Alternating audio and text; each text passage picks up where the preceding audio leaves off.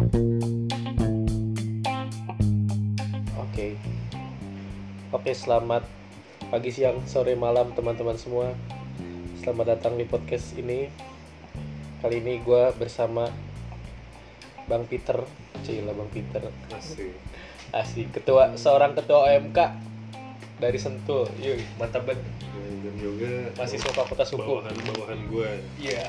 Asik. Oke, sekarang lu eh, semester berapa sih di udah lama nih? Lu berarti udah di sini udah berapa lama? nih? Di Bandung. Lima tahun berarti. Ini Lima tahun. Ini tahun kelima gue. tahun kelima tahun kelima Ya gue gue lama banget soalnya gue ngambil semester sempat yang salah. Terus gue banyak kesibukan di Jakarta, jadi kayak gue ngambil aksesnya dikit. Jadi itu Oh. kenapa gue bisa lima tahun. itu dia guys Itu alasan gue guys. Gue nggak bego guys. bukan bego cuman salah salah ngambil taktik ya. iya salah ngambil taktik Sebenarnya orang tuh gak ada yang bego. Cuman tolol.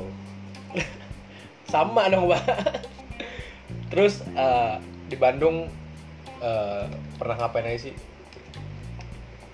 gue pernah ngapain aja nih kayaknya kesannya yang gimana gitu ya Kehidupan lo tuh ngapain sih? nah ke depan Kehidupan lo ngapain gitu?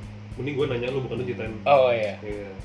kehidupan gue di Bandung ya kuliah pulang kuliah pulang kadang kuliah makan judi kalau sabtu minggu kadang ke bar gitu lah Kayak itu mungkin agak biasa ya. Coba gue tanya yang agak lebih beda lah. ah Ini hal, ini kan masih pas semester awal. Kira-kira hal terburuk yang pernah lakuin ya, wes sebagai maba nih ngapain sih?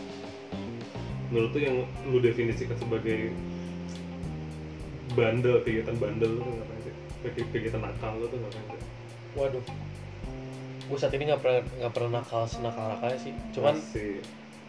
paling bodoh gue nggak nggak belajar dengan bener aja Pasti ya. jadi emang kurang baik Nggak pernah menjalin hubungan nih sama siapa gitu. wah nggak ada coy Wih.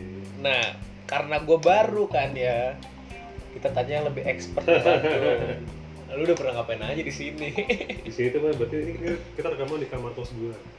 Jangan di kamar kos Bandung pak Kan kos Apa nih, lu tanya lu apa? Yang lebih spesifik nih. Lebih spesifik. Nah, ya pokoknya kehidupan lu dulu sekarang biasanya gimana dulu ya, dulu awal-awalnya tuh gue banyak banget cabut di awal semester 1 sampai 3 sih sebenarnya jujur ya. tapi IP bagus kan IP bagus. Kalau gue jelek Nah, aja semester 3 IP gue drop karena dari awal-awal cabut terus tiba-tiba tengah jalan dengan kehidupan pergaulan gue yang menyenangkan di Bandung ada pihak yang gak suka hmm. nah itu mantan gue oh iya ya kan dengan mengetahui kejadian sebenarnya ada nggak ada kejadian, nggak ada kejadian buruk cuman karena gue jauh sama cewek gue jadinya kesannya gue mengabaikan yang ada di yang di jauh sana Oh. dan kelihatan kalau misalkan gue dia itu masih cepet jadinya gue putus IP gue drop ya kan? oke lumayan tuh kayak banyak gangguan gangguan tekanan mental tuh banyak banget. Tuh sampai akhirnya gue memutuskan untuk semester 4, 5, 6 gue mengurang-urangi mengurang-urangi cabut gue gue fokusin ke belajar dan mulai mulai ngambil weh SKS lebih gitu kan. Makanya itu ada itu kan tuh itu salah satu ke- keputusan yang salah gimana? di hidup gue tuh ya itu dia gue gue bisa gue tuh berantem di saat gue tuh mau Tes. uas. Jadi drop banget. Oh. kayak gitu Itu baru deh. Sekarang gue udah sendiri. Oh nanti kita kita bahas tentang sendirian lu itu. Ya, itu, itu, yang- enggak, nanti nanti sesi yang berikutnya tuh soal relationship ya. Oh iya boleh soal boleh. berpacaran. Iya iya iya. Itu tuh buat topik berikutnya lah. Oke. Ini sesi ini cuma nanyain kehidupan gue kan. Nah Ah. di situ udah semester 3 gue mulai anjlok 4, 5, 6 gue udah mulai rajin-rajin belajar sampai akhirnya sekarang gue skripsian gitu. Tapi ada kesulitan kesulitan gak sih lu selama belajar di universitas ini? Kesulitan ya? Kesulitan sih nggak ada sih. Yang paling benar misalkan gue langsung ngasih saran aja. Lebih baik banyak banget banyak berteman aja. Nyari apa ya belajar misalkan di hukum tuh lu nggak bisa. Kayak one man army lah lu sendirian. Lu mesti kayak banyak ketemu orang ya teman-teman kampus lo dan lu belajar hukum banyak bareng-bareng. Mereka jangan sendirian doang gitu kan itu juga ngelatih lu untuk entah berdebat kek atau kayak belajarnya lebih mendalam gitu apa gitu. Lu gak gali ilmu nggak jangan sendirian bareng-bareng misalkan di hukum menurut gue kayak gitu. Tapi kalau misalnya lu lu kan udah semester 8 ya udah mau lulus kayak selama lu berkehidupan sosial sering gak sih debat-debat dan dan lu mencampurkan ilmu lu di hukum ke debat sosial? Sebenarnya bukan dipakai untuk berdebat sih ya, tapi kayak yang bisa gue lampiasin bukan lampiasin ya, apa yang bisa, yang bisa gue gunakan dari ilmu gue ini adalah gimana lu kalau misalkan lu mencapai- menyampaikan sebuah pendapat itu harus berdasarkan fakta yang ada atau lu tuh mesti mempunyai dasar ibaratkan kalau misalkan seorang polisi mau menangkap seseorang itu perlu dasarnya dulu untuk bisa menangkap kan Hmm. orang ngebunuh kalau misalkan nggak ada yang mati ya dia nggak ngebunuh dong gitu. Berarti Iya. ada yang mati dulu baru lu bisa di ya di dibilang lu pembunuh gitu. Jadi semua tuh mesti ada dasarnya. Polisi menangkap orang ya perlu ada dasarnya. Sama aja kayak misalkan lu berpen- berpendapat semua akan bullshit. Kalau misalkan tuh lu tuh nggak punya fakta atau dasar-dasar yang mendukung Ah. argumen lu gitu. Eh, jangan Jadi- hoax guys. Iya guys. Kalau misalkan lu nyampe informasi informasi itu akan useless kalau misalkan lu nggak punya fakta Hmm. yang ada gitu. Kayak yang baru-baru ini apa ya? Oh itu yang Faira Idris itu tau nggak? apa? Faira Idris. Fair Dia- Idris. Sorry aja nih. Eh, dia seorang anggota DPD apa dapat DPRD gitu gue lupa. DKI Jakarta dia bilang kalau for, yang penderita corona itu udah sampai 110 orang. Dan itu menggembarkan jagat Twitter waktu itu.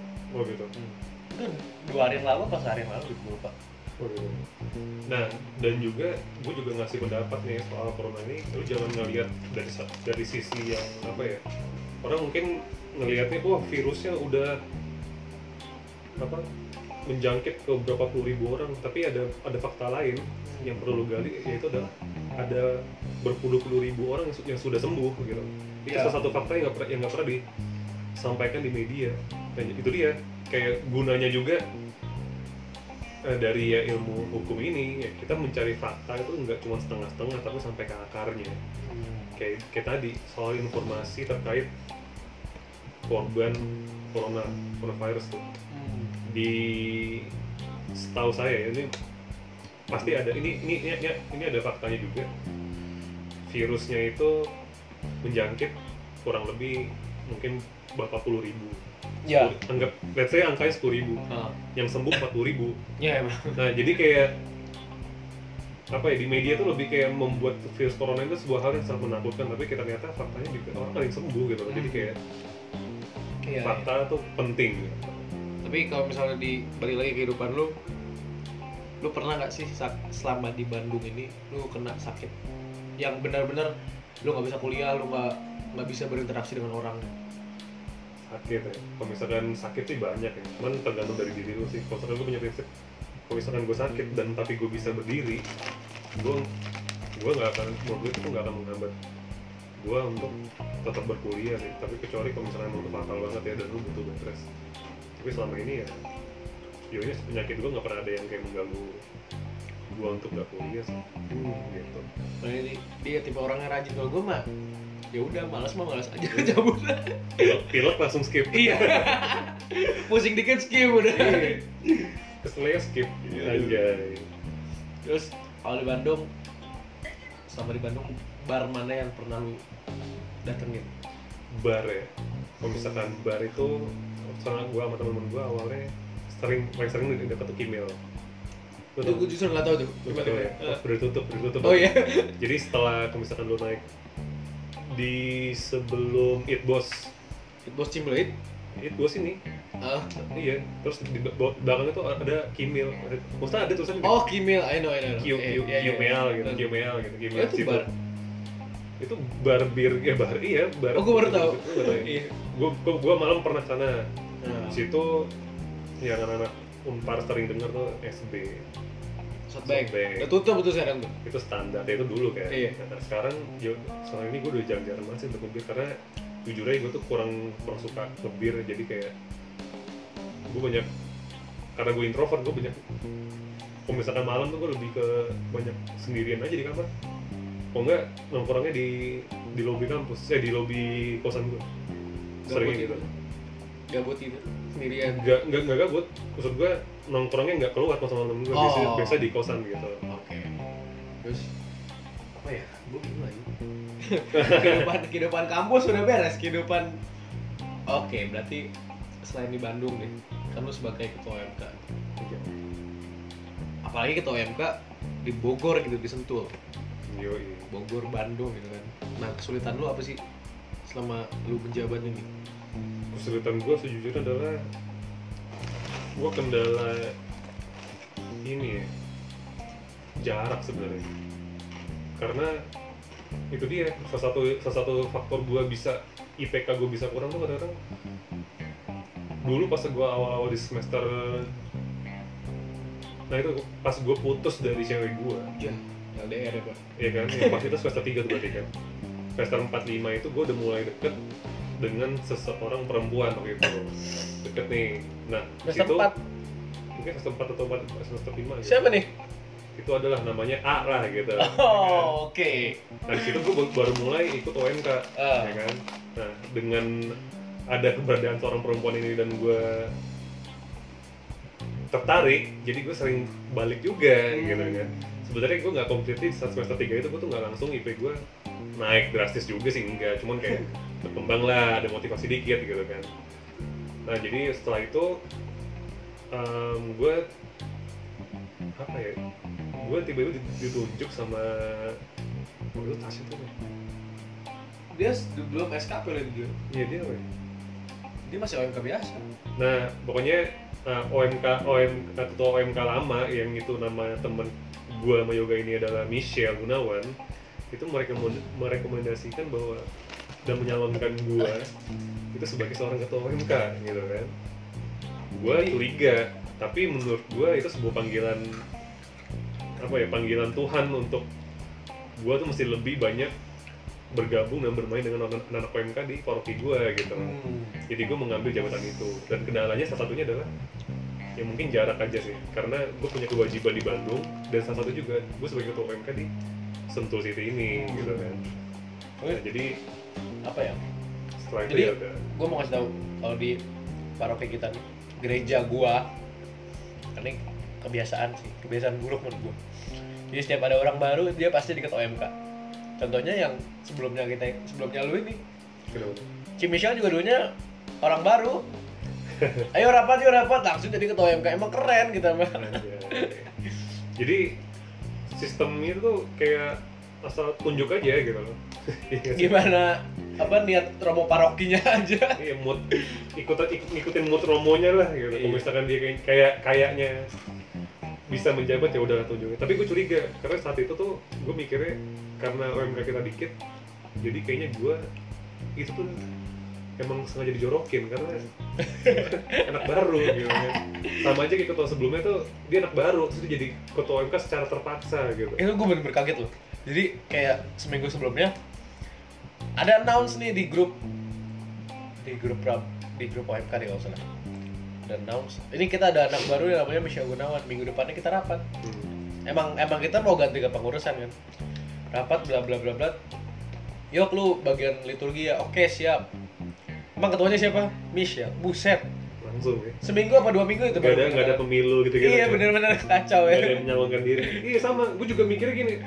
Eh, waktu itu kan pas hari gue ditunjuk itu pas kita jalan sama teman-teman kita kan ke Sa- Sabuaci tuh. Oh, iya. Kan baru ketemu tiba-tiba gue langsung di ini sama Tasya ini nih ketua kita nih Siapa anjir iya itu hari itu itu hari seinget gue ya seinget gue masalah itu deh hari itu kita pertama kali ketemu gue langsung dicocok sama Tasya nah pas di sabu acinya itu sabu sabu aci Hmm. langsung gue dikukuhin anjir Tapi yang waktu lu Iya dapet sih? panggilan dari Romo itu kapan? Paskah apa Natal ya? gue gak ada panggilan itu Oh gua denger. Gue gue lupa deh.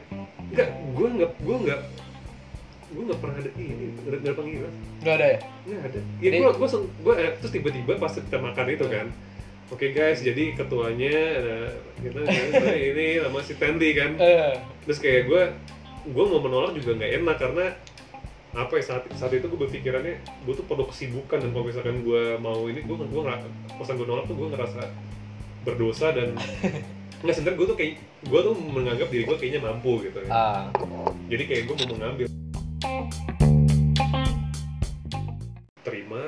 Dan gue mau mencoba untuk menjalankannya dengan sepenuh hati dan keras ya sekemampuan yang gue bisa aja gitu. Oke. Jadi gue butuh support dari teman-teman gue juga. Dan berhubung kita orangnya dikit ya jadi Hmm. kayak gue bener kayak butuh support semuanya gitu. Kadang-kadang orang juga ada yang ada yang ngerangkap kerja tuh ngerangkap jadi kayak ya gue harap ya teman-teman gue dengan kepengertian mereka juga ke gue karena gue posisi jauh banget dibanding mereka yang mostly ya di daerah, di daerah Sentul ya maupun Jakarta supaya bisa ngebantu gue juga gitu Hmm. dan sekarang nih detik ini tanggal berapa sih Sekarang tanggal 3 ya, 4 ya?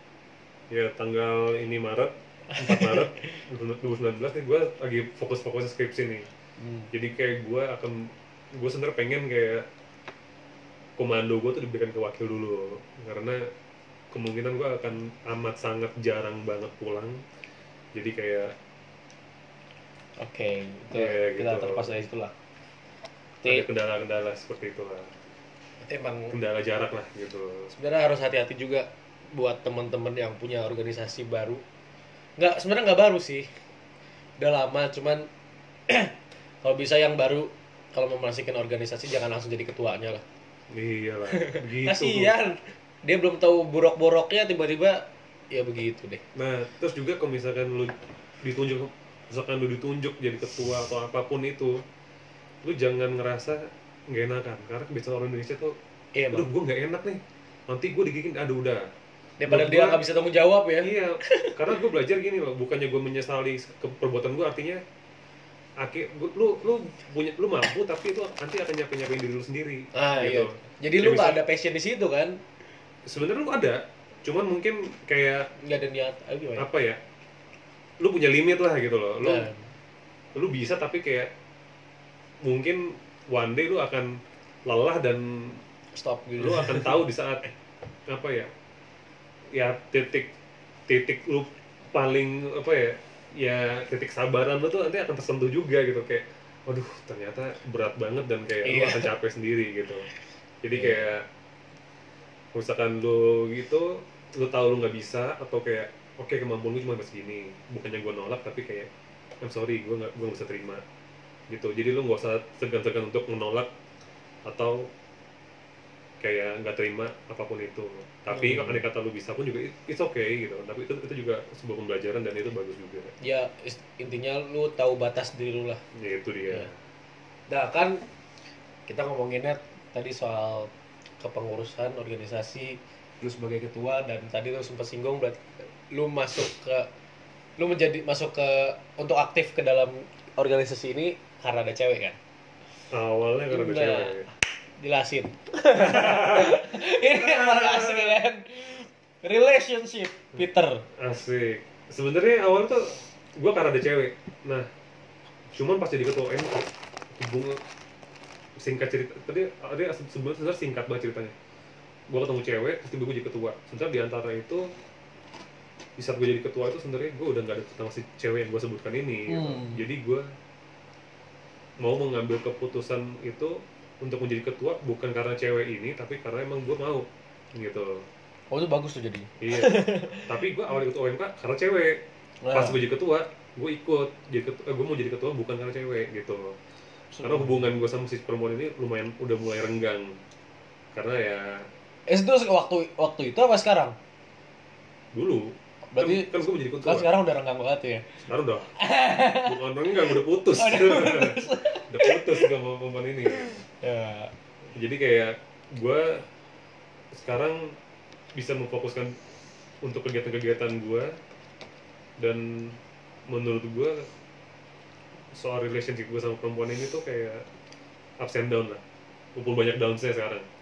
Tapi kayak, kayak gue perlu cerita Tapi- detail nggak sih? nggak usah sih Gak usah ya, nggak usah.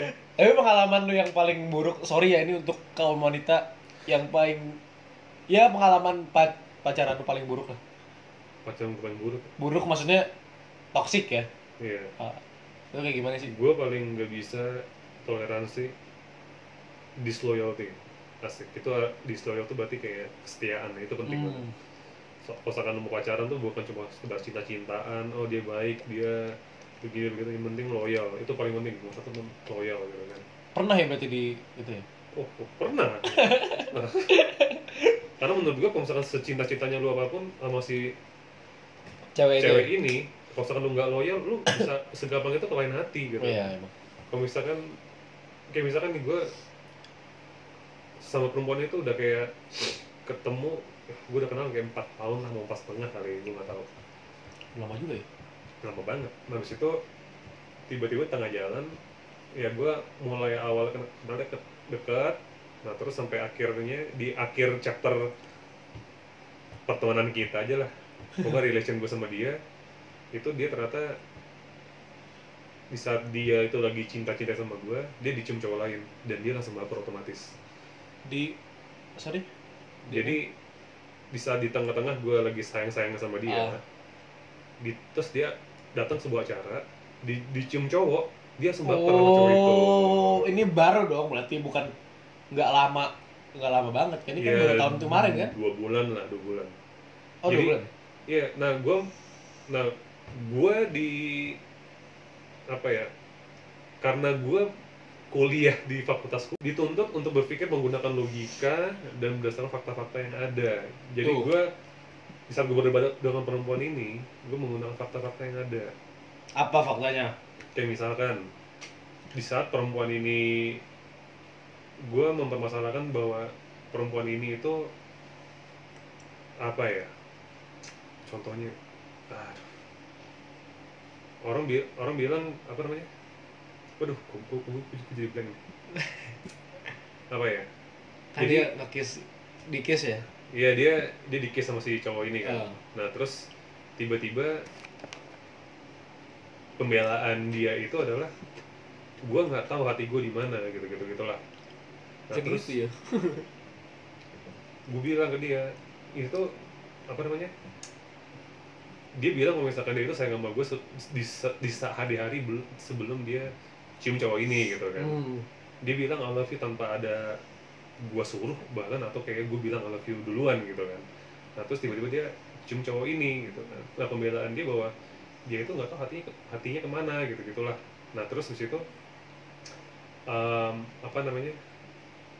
Anjir gue hilang lagi. Tapi gue Gua- nggak gue nggak mau generalisasiin cewek semua begitu tapi emang beberapa cewek sangat mudah gitu loh menurut gue kayak gitu Nah, gini kalau menurut gue ya kalau misalkan emang lu beneran sayang sama eh gini dia tuh pembelaan dia tuh kalau misalkan dia mabok eh kalau misalkan dia lagi ke acara-acara kayak klub lah iya cium itu seorang cowok tuh Ya, itu biasa ya. normal gitu kan. Nah tapi buat gua ya itu normal tapi kalau misalkan lu lagi ya, ya lagi ada hubungan sama orang lain itu tuh nggak normal gua Iya, gitu betul. kan ke dia. Dan apa yang dia omongin ke gua tuh sebenarnya bullshit karena kalau misalnya emang dia beneran sayang sama gua, dia harusnya minta maaf ke gua dan I'm sorry kayak gua mau dong fix ini gitu. Tapi Oh. dia langsung bail gitu aja. Jadi menurut gua apa ya?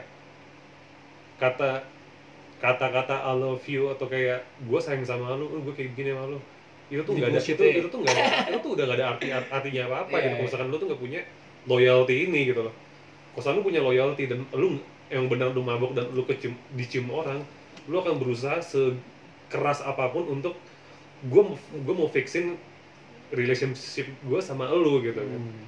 kalau lu punya loyalty kalau lu nggak punya ya jatuhnya kayak dia. Nggak gue mau bail deh gue nggak tahu hati gue di mana. Wah gila. Tapi gue juga pernah punya pengalaman kayak gitu tuh coba ceritain. Kalau kalau lu kan di dihianatin lah istilahnya. Dihianatin. Kalau gue beda sih. Di ada salah satu mantan gue aduh sorry yang merasa mantan gue dia pegat dari gue nih Anjay. pegat dari gue dia putus dari gue Habis itu nggak lama sebulan or something dia jadian lah sama cowok. Oke. Kejadian gue sama dia sempet lost kontak gitu. Bukan lost kontak sih lebih kayak dia menjaga perasaan masing-masing lah. Lah kayak gitu. Nggak lama eh nggak lama ya lama sih maksud gue kayak setahunan. Gue ngechat dia lagi dong gue iseng. Dalam rangka apa nih kalau ngechat dua gue gue Lu ngechat dia maksudnya isengnya kayak kan lu kan pasti lu apa pengen- kabar? gitu. lu kan mau melakukan sebuah aksi Nah. pengen, pengen reaksi apa, mengharapkan reaksi. iya mengharapkan reaksi. Oke. ya reaksinya kan ya gue selama itu gue belum pernah jadian cuy. Oke. Jadi ya lu tau lah gue mengharapkannya apa. Terus oke. jadi di posisi itu si tapi nggak ini nggak separah lu sih. Si cewek ini gue chat kan gue chat gue cerita gue curhat dan ternyata curhatnya itu kembali ke masa lalu kita berdua. Anjir. dan itu nggak berlangsung cuma sekali coy. Hmm. bisa kayak tiga empat kali mungkin. Dan setiap misalnya gue emang ada tujuan yang pasti gitu ngechat dia pasti ujung-ujungnya ke belakang itu lagi. Ngebahas masa lalu lah. Ah. Nah ngebahas masa lalu ini masa lalu indah apa buruk nih? Dua-duanya tapi kebanyakan yang indah juga sih. Oh, gitu.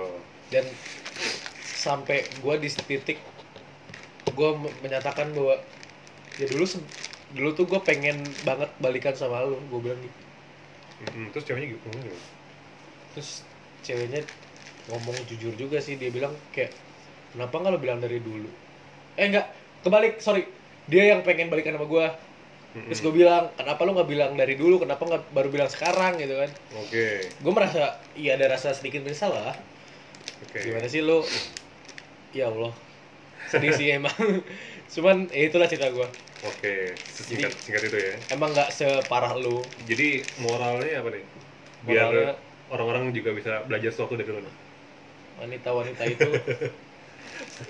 Sebenarnya ini ya kalau moral gua kan soal salah cowoknya juga sih emang. Heeh. ini yang loyalty juga sih termasuk kenapa tuh? kayak ya lu chat sama mantan lu dan mengarah ke masa lalu itu kayaknya hal yang aneh gak sih? Kalau menurut lu gimana? Kalau misalkan menurut gue itu mungkin hal yang nggak aneh ya. Itu, itu akan itu akan kalau misalkan pembicaraan kalian itu akan buruk kalau misalkan si cowok atau misalkan kalian tuh intens ngechatnya dan si cowoknya si cewek cowoknya mantan lu itu nggak tahu. Nah itu nggak tahu coy. Ya berarti dia buruk juga. Nah makanya.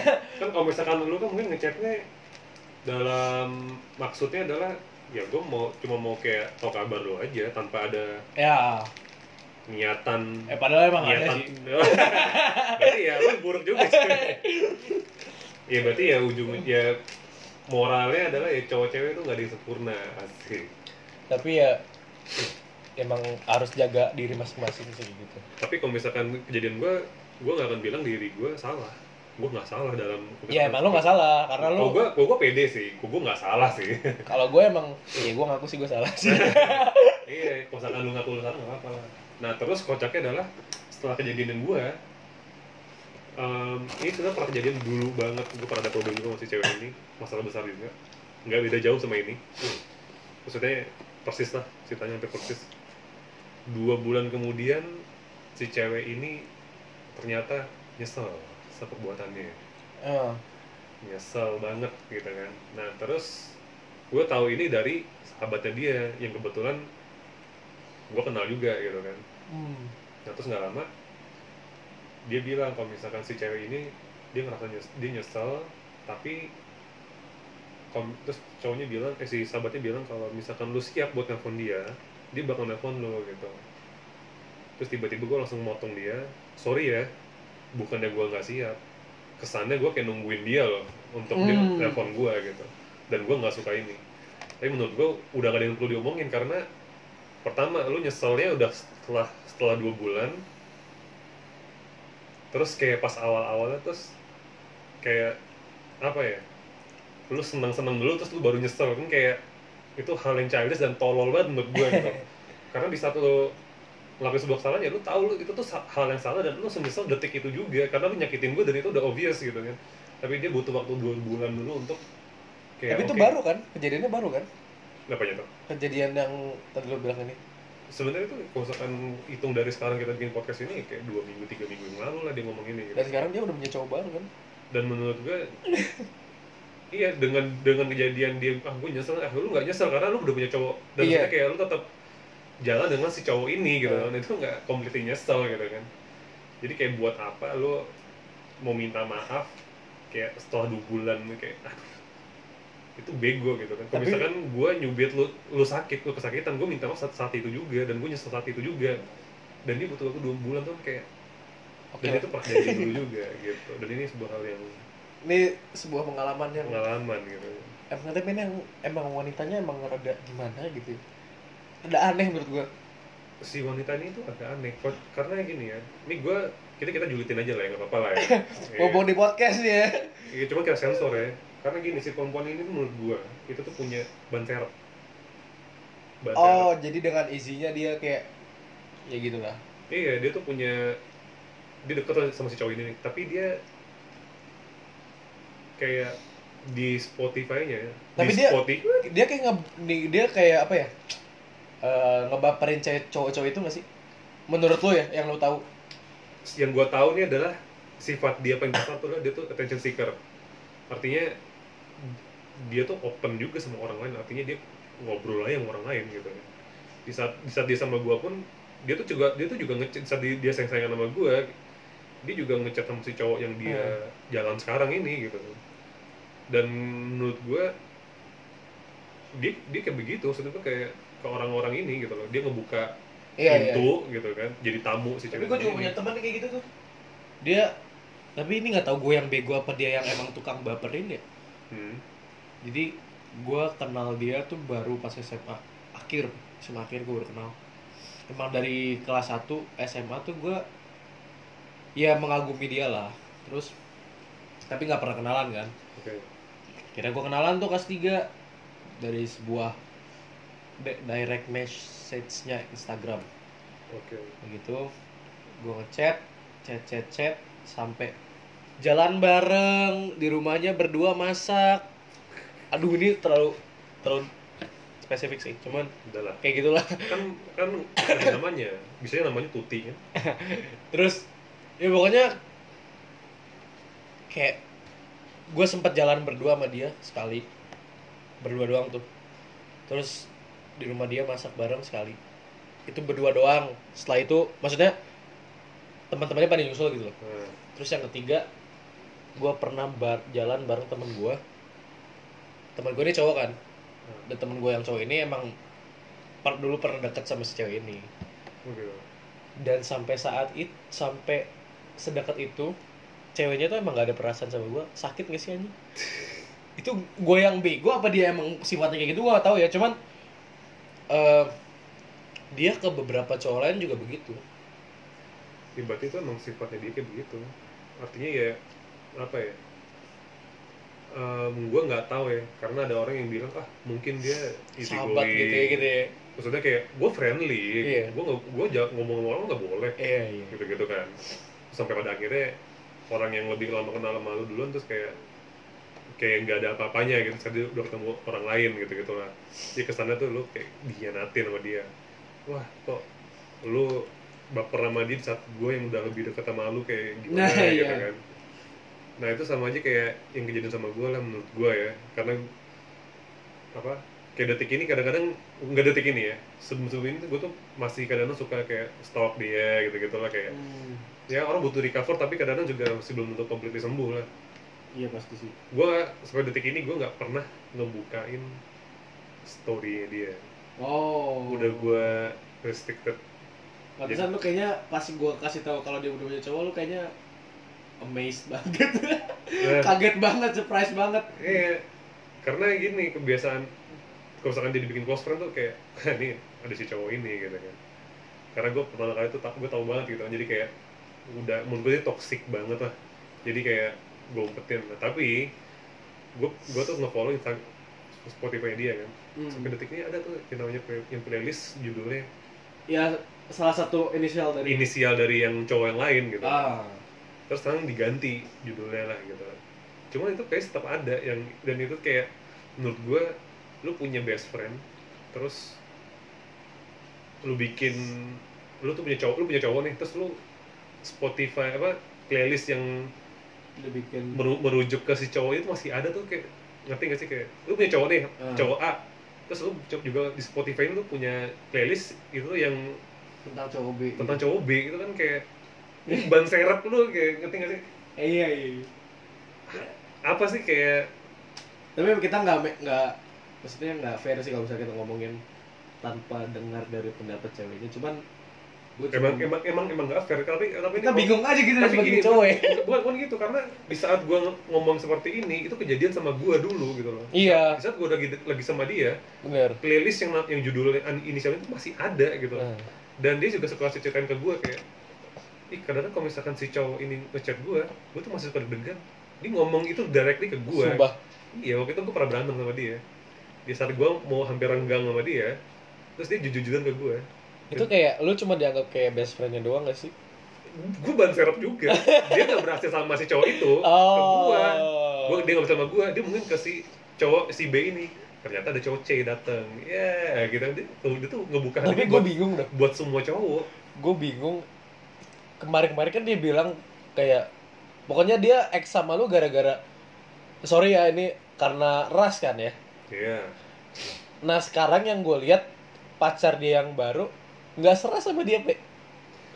ya Gimana tuh pe? gini ya gue gue mikirnya apa ya ya lu jadi orang juga mesti konsisten lah sama pendirian lu lah gitu kan Iya lu sih. pengen lu pengen A ya lu dapetin A gitu loh maksud gua dulu gua pernah gua sama dia tuh beda ras lah terus itu kayak dia menolak gua asik terus tiba-tiba sama dia punya cowok terus beda rasnya. Nah iya. Rasa sama lah kayak kita berdua gitu kan Hmm. terus dia mendekati cowok yang ini yang beda ras juga maksud gua adalah kayak Kayak aneh mau lu tuh apa sih Iya. kayak perempuan jujur ya menurut gua perempuan sama cowok tuh nggak ada nggak ada bedanya sih Sama-sama pemilih menurut gue sih. Maksudnya kayak kadang-kadang kadang jilat ludah sendiri gak sih? iya kadang nggak konsisten kayak kadang cheater kayak sekarang nih gue gua ngomong gini kesan kayak gue kayak korban ya Iya. tapi ya itu kenyataan ya Iya. gitu nggak semua nggak selalu perempuan itu Kayak gitu nggak. Kita nggak bisa generalisasi kayak gitu juga. nggak justru juga kadang-kadang perempuan juga menggeneralisasi menggeneralisasikan cowok kayak Semua cowok sama aja ya kan. sama aja gitu Brengsek semua. Aduh kacau. Mau ya. brengsek nggak brengsek homo kan gitu Buset. iya nah, cuma yang tololnya adalah eh, kalau misalkan cowok semua sama aja berarti lu gampang lu nyari cowok kan cowok sama Iya. Lu ketemu buka buka pintu sebelah kan ada cowok tuh buat sama aja kayak gue dia jadi lu Iya. gampang lu nyari cowok atau lu ya nggak usah aja pacaran sama cowok gitu kan Itu gue jadi juga masih bingung. itu sebuah hal yang nggak konsisten yang, di, yang diomongin sama seorang perempuan gitu kan tapi ya gue juga nggak bilang semua perempuan tuh tolol juga akan punya pemikiran seperti itu gitu pasti adalah perempuan yang, yang pinter yang enggak enggak lah Tapi gue juga dulu dari dulu sih gue nggak pernah pacaran sama eh pernah nggak ya? Pernah ding. tuh Pernah pacaran sama orang yang seras kan. Nah, Dan kebanyakan yang emang beda ras. Maksudnya emang sorry aja ini bukannya rasis ya gue ya emang ini terjadi pada kita berdua sih. Ini emang parah banget sampai segitunya lah. Sampai gue pegat dulu sama mantan gue, salah satu mantan gue gara-gara itu. gitu dan itu sakit hatinya bener-bener sih masalahnya bener-bener sampai kayak mana-mana kayak ada mata-matanya gitu loh. Kayak nggak nyaman gitu loh gue ya gimana ya? Gue mau backstreet tapi emang gue aja nggak bisa backstreet. Bukan gue gue bukan tipe orang yang suka backstreet gitu. Ya tapi kalau misalkan kalau dari diri gue kayak apa ya? Ya gue juga nggak akan bilang itu sebuah sebuah hal yang buruk ya kalau misalkan beda ras ya. Mungkin gue juga menghargai lah mungkin Iya. punya emang itu kebudayaan latar belakang beda-beda ya. Tapi kadang-kadang gue juga mikir kayak ya sama, sama halnya kayak IP gue turun. Ya mungkin karena taktik dia salah. Dia tuh salah ngambil keputusan lah. Ya betul. Gitu loh. Mungkin salah ngomong atau something kan bisa aja ya. Mungkin dia pengen eh, gue juga nggak ngelihat rasnya sih tapi orang tua gue kan itu bukan orang tua gue ya. Jadi kayak itu bukan kompetisi salah dia misalkan. Atau misalkan ada problem apa ya itu juga kecuali kecuali kalau misalkan si perempuan ini tahu kalau dia nggak bisa bareng. Tapi dia membuka hati ke si cowok ini. Ya itu salah. Tapi maksud gue kayak emang wanita-wanita ini nggak bisa menggiring opini bahwa walaupun kita beda tapi cowok ini tuh cocok pas baik gitu gue nggak tahu ya ini gue nggak bisa nyimpulin cuman gue minta pendapat lu juga. Pengalaman lu kayak gimana sih? Kayak gimana menggiring opini itu kayak gimana maksudnya? Ini kayak misalnya walaupun kita beda kayak dia bilang ke orang tuanya kayak gimana ya ya udah tapi dia orangnya baik kok gini gini gini gini ya itu dia. Maksud gue gini dia sempat bilang ke lo nggak sih kayak gitu? Em, dia dia pernah ngelakuin hal itu ke orang tuanya gitu. Dia ngomong kesan gue baik gitu. tapi orang tuanya kayak tadi kayak waktu itu gue ngomong sama dia terus sama orang tuanya mau cerita cerita kayak begini soal gue ya yang baik baik lah. Ah. Tapi orang tuanya kayak balik, balik lagi ngomong ke dia. Ya mungkin dia beda tapi kayak lebih baik kita kenapa nggak jadi ah gitu itu dia sama kayak gua. Tapi menurut gua adalah gini em, orang tua tuh penting gitu kan. Selama em, apa ya emang keputusan lu tuh emang benar-benar bisa ngebagiin orang tua lu dan juga ngebahagiain diri lu. Karena itu nanti kan lu ya lu nikah nanti kan buat diri lu juga. Ya kalau misalkan emang menurut lu cowok ini beda ras tapi sisanya lu baik ya itu sebuah hal yang bu apa ya sebuah hal yang bagus gitu loh. Toh coras nggak bisa menjamin lu bakal hidup enak? Lu seras tapi kalau cowoknya kriminal ya mending seras sih nggak mungkin gitu. Iya itu ya dia. artinya ya lu pakai otak juga. Tapi menurut gua apa apa permasalahan seras atau something gitu itu bakal dikalahkan nanti pas lu nikah sih. Kayaknya lu bakal tahu sendiri apa yang menjadi kebutuhan lu apa yang menjadi ah orang ini cocok gak sih sama gue gitu iya gak sih? Ya itu bisa terjadi. Kayak mungkin itu juga salah satu apa ya salah satu hal yang mungkin penyebab orang-orang bisa bercerai atau nggak cocok kali ya. Bisa aja tuh gue nggak tahu sih. Iya bisa aja sih. Mungkin karena dia terpaksa akan adat istiadat asal dia gue harus pokoknya begini gue nggak peduli gue lah tahu ujung-ujungnya gak bagus misalkan ya. Iya iya. Misalnya kan gitu. Walaupun tetap tetap ada yang bisa berhasil tapi menurut gua ya ini kan untuk keperluan diri lu. Artinya ya kalau misalkan emang menurut lu orang yang beda ini adalah emang yang terbaik buat lu ya lu tetap ya tetap perjuangan itu gitu loh. Yakinkan orang tua lu kalau dia orang yang baik Iya, gitu benar. loh. Tapi emang ada beberapa ya suku atau adat yang benar-benar lu harus sama yang satu ras dan segala macam ya gue nggak gue nggak bisa apa ya menghilangkan itulah. Iya lah ya itu dia. Cuma setidaknya kalian bagi yang kalian sedang menggeluti hal-hal ini cobalah kalian coba ngomongin ke orang tua dulu. Iya nggak sih? Iya sebenarnya orang ini orang ini tuh nggak nggak sejelek beda rasnya gitu. Ya itu dia maksud gua kayak gini lah. Bukan berarti lu nikah sama yang beda ras lu menghilangkan adat adat istiadat tuh yang enggak. That's gitu. right. Loh karena that's right. dengan begitu kan lu nikah sama orang yang beda ras ya lu mencampur dua kebudayaan yang berbeda dan lu juga bisa beradaptasi di, di kedua-duanya gitu kan. Berarti kayak adat tuh makin banyak dong. Itu sebuah, itu sebuah hal yang bagus dong gitu. Sama gue kayak gini nggak sih? belajar soal budaya lu dan lu juga belajar soal budaya gue iya. Ya udah gitu. Kan itu bagus gitu loh. Percampuran dua budaya yang berbeda. Sama kayak gini gak sih? Misalnya lu dalam satu keluarga sorry ya ini gue nggak nggak offense ke lu ya. Hmm. satu keluarga ada salah satu anak yang pindah agama demi ya maksudnya demi cintanya lah. Nah terus ini mungkin sama ya kayak yang ras tadi.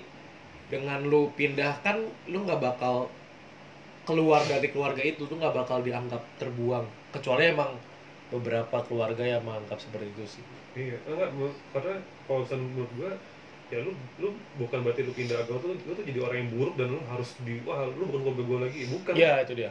Lu tetap walaupun lu tetap apa ya nggak nggak nggak beda nggak ber- nggak pindah kepercayaan. Pun kalau misalkan lu kriminal itu oke lah gitu kan. Tapi cuman beda cuma ya kepercayaan juga itu sebuah hal, hal yang pribadi lah gitu. Itu juga bukan hal yang buruk gitu. Jadi Iya. kayak pendapat gue ya kayak gitu. Tapi kayak makin ke sini ini di luar relationship sih. Lu Benar. sadar gak sih kayak banyak orang yang pindah agama? Entah dari yang mayoritas ke, man- ke minoritas atau sebaliknya kalau misalkan gue misalkan gue lebih mantaunya gini nih. yang dari yang gue tahu ya. Ah, banyak kan orang pindah tuh bukan karena nggak percaya. Karena sesuatu alasan. Karena gue langsung buka-bukanya ya karena dia gue butuh cewek yang kebetulan dia beda sama gue jadi gue pindah gitu. Hmm. menurut pantauan gue sih seperti itu. Kalau- tapi ya ada orang yang pindah karena dia mempercaya sama kepercayaan yang lain Hmm. ini gitu. Itu ya udah tapi gue memantau ya mostly ya, orang pindah tuh karena ceweknya gitu. Tapi temen gue ada yang survive loh. Maksudnya dia dulu dia dulu dari mayoritas pacaran sama minoritas. Eh, nggak sebut nama deh. Pokoknya si temen gue ini cewek. Nah si cewek ini akhirnya setelah pacaran 2 tahun dia pindah agama ke minoritas dia bergabung terus akhirnya dia putus sama cowoknya dan dia sampai sekarang sangat memeluk agamanya dengan baik sih Iya. Nah, nah, tapi, tapi sebelum ini gue mau klarifikasi sesu- sesuatu, sesuatu dulu nih ya. Tapi ini dari semua yang gue malu ngomongin mungkin bisa menimbulkan banyak kontroversi atau kayak ya versi yang berbeda-beda iya Tapi yang gue omongin atau sama ini soal pengalaman ya dasarnya pengalaman Iya. kan? jadi ada kata oh gue salah. Ah lu salah. Gue bener ya. Ini pendapat gue sama yoga. Kalau misalnya memang ini salah ya maksudnya ini ya ini pendapat kita sekali Iya. lagi gitu kan. Jadi kayak kita juga nggak nggak nggak menyudutkan ras atau iya kita juga nggak menggeneralisasikan menggeneralisasikan Iya. apalagi bukannya menggeneralisasikan. Iya, pokoknya tidak menyamaratakan semuanya menjadi sama gitu. Pokoknya pasti mereka kalian punya masalah masing-masing gitu sih. ya artinya yang gue omongin belum tentu benar tapi juga mungkin belum tentu salah Iya, mungkin bisa jadi relate kehidupan kalian. mungkin nge-relate tapi ya ini fakta yang terjadi dan gue ngomong ini bukan berdasarkan cuma sekedar observa- observasi gue sendiri dan gue sendiri tapi kayak berdasarkan kenyataan yang ada Iya. jadi gue bisa ngomong kok eh, sek- sekali lagi karena gue yoga fak- di fakultas hukum gue pengen ngomong tuh ya berdasarkan fakta yang ada Iya. walaupun ya karena di podcast gue nggak bisa nunjukin nih faktanya ada enggak tapi ini dari pengalaman yang gue ceritain sendiri Iya. ya mostly kayak semua agama ngajarin yang baik tapi ini soal relationship menurut gue kendala utama di Indonesia atau Indonesia ya sebuah kepercayaan ini gitu Iya yang, sih. yang menjadi sebuah kendaraan entah kepercayaan ataupun adat istiadat itu yang ngeblokir apa ya yang ngebuat yang buat banyak permasalahan di hidup Itu kayak orang Indonesia lah tapi malah gue bingung deh. Harusnya kan dengan pencampuran budaya itu menghasilkan budaya baru asimilasi kan ya. Itu harusnya bisa semakin beragam kitanya ya kan. iya bener bener kayak gue orang tua gue kan katolik sama muslim gitu Hmm. ya kakak gue udah pindah ke muslim ya, itu nggak jadi masalah dan dengan begitu ya gue kayak mencampurkan dua kebudayaan yang berbeda gue ngelain lebaran gue ngelain natal nyokap gue ngelain natal juga ngelain lebaran jadi kayak itu hal yang bagus menurut gue Iya. jadi kayak dan, dan dan begitu juga jadi ngajarin kita untuk lebih mengedepankan rasa toleransi sesama agama gitu Nah tapi menurut gue zaman sekarang ini pindah agama itu menjadi suatu yang wow bagi kalangan-kalangan tertentu. Mereka bilang kayak ah ini kristenisasi atau apaisasi ah gitulah. iya Kadang Itu- bingung loh. itu menurut gue hal stupid yang menurut gue orang Indonesia tuh perlu lebih open mind aja sih karena ya soal agama tuh tuh sebuah hal yang privat sih menurut gue kayak misalnya Iya. artis artis pindah Bener. agama sedikit tuh heboh wah lu lu lu lu. ya udah sih lu kenapa gitu urusan dia ya Mau dia urusan kita. juga, gue juga gak peduli itu urusan dia gitu kan Kalau dia pindah juga kita nggak ada untung nggak ada rugi buset dah. ya karena orang Indonesia tuh ngeliat itu pas sebuah hal yang tabu gitu loh kayak open mind aja artinya dia begitu ya udah. Artinya mencoba di, membuat diri lu untuk kayak don't give a fuck gitu loh. Kayak udah gitu biarin aja Iya. bisa peduliin.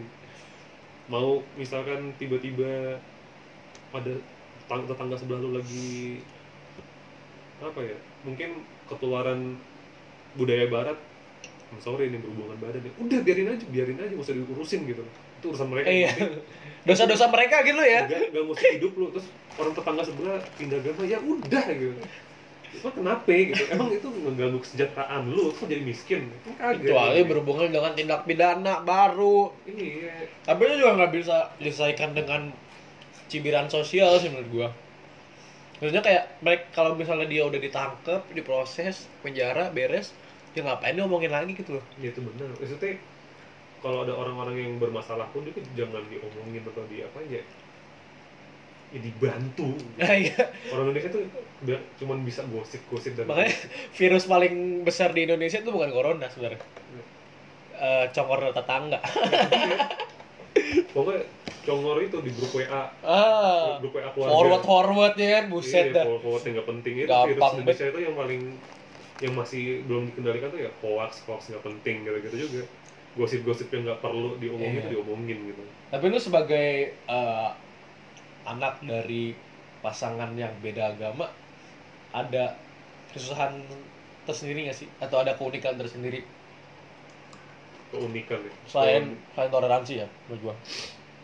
keunikan ya? Eh, kalau keunikan tuh ya gue gue mungkin jadi jadi apa ya?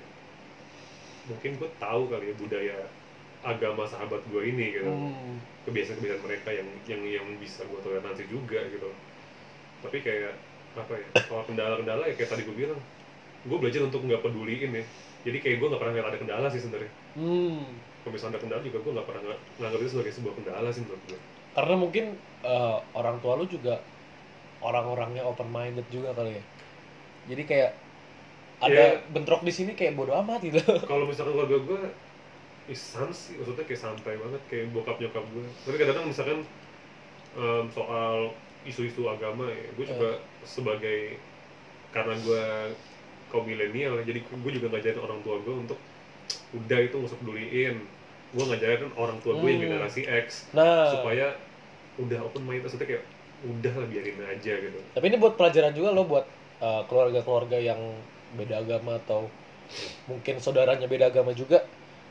Lu orang tua itu nggak harus selalu ceramain anaknya ya nggak sih? Kadang Iya. anak juga butuh ngasih advice lah ke orang tua. kadang orang tua ya ngasih Eh, mereka tuh pemikir mungkin cara cara berpikir mereka masih Kolot ya. masih jadul Iya. kan. kayak sama halnya hukum hukum tuh berkembang mengikuti perkem- perkembangan zaman Betul. gitu kan nggak mungkin undang-undang kita akan disisi terus ya pasti nanti akan ada undang-undang tahun keluaran tahun 2023 Iya. soal drone gua atau kayak mobil terbang kan Kita iya. tahu kan itu pasti berkembang sama halnya kayak cara kita berpikir gitu kita mesti misalkan perkembangan zaman seperti ini ya kita coba untuk tetap maju dan berkembang juga ca- cara jalan pikir kita gitu Hmm. kebiasaan-kebiasaan lama kadang-kadang juga nggak bisa terus digunakan sama kayak ajaran agama Apa tuh? kayak misalkan em, zaman dulu orang kalau misalkan ngebunuh tangan di Potong, ya. potong masa sekarang juga gitu kan nggak mungkin Iya. gitu kan itu dia hukumannya di penjara karena ngikutin perkembangan zaman Itu dia.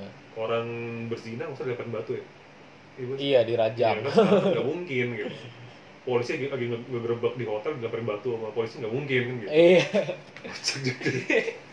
Tapi itu permasalahan-permasalahan di keluarga sebenarnya lebih ke hoax sih, ke hoax. Iya nggak sih? banyak hoax sih Kayak Ya, berita-berita palsu yang dikasih-kasih itu WA iya WA. forward forward, aduh kayak nggak penting gitu. bahaya nih makan apa, makan bawang putih bisa Nyembuhin kanker kan? enggak Oh nyembuhin kanker bisa. enggak corona itu untuk Masa menangani iya? corona mak- makan bawang putih anjir bawang putih Kadang hoax hoax itu lucu, cuman nggak lucu buat kita kita yang menegakkan aturan ini. karena itu dia kayak gue nih gue tuh udah gue tuh udah jujur sama orang tua gue gue bilang sampai detik ini malah aku tuh nggak pernah percaya orang share di grup WA itu sebagai berita, yang legit gue bilang. Oh, percaya tuh itu bukan nonton TV gitu Iya. nonton TV buka TV One bukan forward gue bilang. Iya Eh, itu berita yang benar di sana gitu. Ya forward kan kayak gue gue bikin tulisan seformal mungkin sebagus mungkin orang Iya. bisa percaya bener-bener. bantuin gue forward tuh ini beneran loh beritanya gitu lu tau gak sih kalau makan batu tuh lu bisa sembuhin kanker kan nggak mungkin seorang Emang percaya. itu kekuatan congkorna tetangga emang lebih mantap daripada corona emang. itu dia itu kendala kendala di Indonesia tuh ya congor-congor yang nggak perlu itu Tapi lu punya tips nggak sih buat teman-teman sekalian untuk menghadapi ada di hoax ya. Terutama kita kan orang hukum gitu. ya kalau kita orang hukum kita ngeliat berita kita cari kebenarannya dasarnya apa sih dia ngomong ini Iya. kita cari akarnya dia ngomong ke begini-gini emang bener nih kita cari informasi yang lain gitu Tapi kalau misalnya kan itu misalnya kita ya kita mau nyebarin ke orang. Tapi kalau misalnya orang udah nyebarin ke kita, cara Hmm. kita kasih tahu ke orangnya gimana sih kayaknya? Kalau kalau gue sih lebih ke gue bingung sih. Kalau misalnya mau kasih tahu ke orang, takutnya gue menyinggung perasaannya atau something. Em, Apa kita harus gue sampaikan kalau gua- undang-undangnya atau kayak kalau gimana? gue lebih ke ngasih himbauan untuk jangan pernah percaya informasi tanpa eh, tanpa ada kebenarannya aja artinya kan ini kan forward ya Iya. ya kayak misalkan orang nulis berita di kota di makalah atau apa pun kan selalu ada sumbernya dari mana gitu Iya. kan ya itu harus ditelusuri gitu loh jadi kayak selalu meng- kita tuh kayak lebih mengingatkan aja ke orang yang menyebarkan berita kalau misalkan ini berita salah tolong jangan di share misalnya Hmm. begitu kita kasih kita tetap kita tetap kasih imbauan terus. Tapi menurut gua adalah kayak tadi gue bilang kita coba kalau misalkan dengar berita yang menurut kita nggak pasti kita mencoba untuk nggak usah nggak usah peduliin lah. Atau nggak usah disebar-sebar Hmm. dulu gitu kan. Karena itu dia kita punya UU ITE E, guys. Itu dia. Informasi transaksi elektronik ya kalau misalkan gitu kita tuh udah punya ada undang-undang tapi kayak masih tetap ada juga. Hoax juga tetap masih ada. Iya karena ya susah juga sih karena Ya, kayak Mas, seperti udah mendarah daging gak sih? Kayak Ya. orang menelan mentah-mentah ya udah tinggal karena dia percaya itu benar menurut dia itu benar ya dia forward itu dia. Maksudnya kan gue usah forward ya bisa aja lu bikin detik ini juga. Kayak misalnya nih lu lu percaya lu makan koko keras itu tiba-tiba lu mati. Koko keras membunuh orang. Bisa aja lu nulis Iya. gitu kan nih bener di fotonya juga foto kan gitu. Padahal karena dia keselak doang ya. Nah, selek gitu. Koko koko membunuh? Karena wah kan lu tanpa forward juga lu bisa cerita ke orang. Gila si temen gue yoga mati keselak. Pokoknya mau gagar ma- gagarnya makan koko keras bukan gagar keselak Iya. gitu. Emang itu hebat ya. orang langsung bilang apa nah, kayak gitu. Orang nelan mentah-mentah. Enggak sebenarnya mungkin beritanya bener. Tapi dia nangkapnya bukan itu. Nangkapnya B gitu. Iya bisa kayak tadi mati gara-gara keselak koko crunch tapi Nafsiran mati aneh. gara-gara koko crunch. Iya. nah itu beda gitu kan. Nafsirannya beda-beda.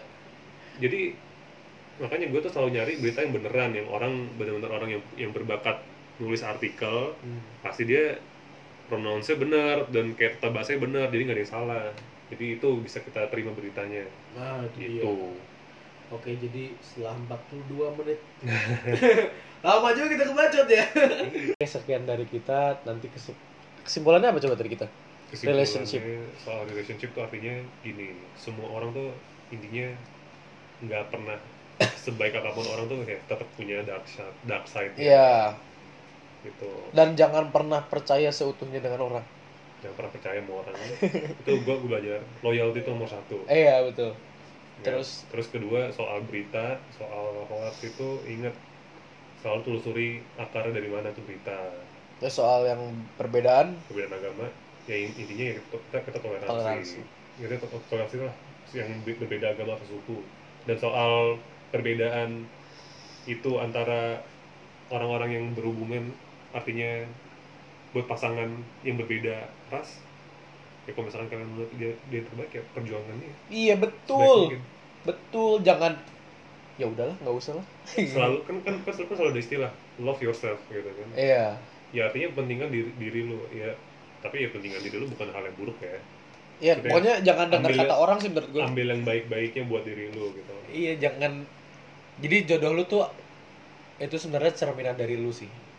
Jodoh lu tuh sebenarnya cerminan dari lu. Terus lu cari jodoh itu berdasarkan diri lu bukan berdasarkan orang tua lu karena yang bakal jalanin lu bukan orang tua lu karena nanti kan karena nanti nanti lu tuh walaupun nikah, kita nanti percampuran dua keluarga ya tapi kan tetap lu yang milih dia sebagai suami ya kan? Atau istri? Nah nanti kan juga pas pas lu nikah lu tuh tinggal sama suami lu bukan sama orang tua lu lagi gitu kan. kecuali lu emang ya mau gitu-gitu aja. Kecuali ya lu mau tinggal di rumah bareng orang tua lu bareng suami lu juga. Gitu-gitu aja ya kan? Kan ini nikah kan bu- bukan buat ya buat keluarga juga tapi lu yang nomor satu nah, gitu. Iya. Yang penting Anda bahagia nanti pasti keluarga Anda bahagia. betul. Yo, Itu betul. dari kita hari ini sampai berjumpa di podcast selanjutnya. ini, ini Lebih kali ya, ini- udah sejam lebih ya? itu kita berdua nanti kalau misalnya kayak ada tambah si Kevin Tasya Wah, iya. apalagi kita kalau misalnya kita mau ke Kita mau ke mau jalan-jalan coy. kayak masuk Tanggal 20 nanti nanti kalian dengarlah podcast Iya. dari kita.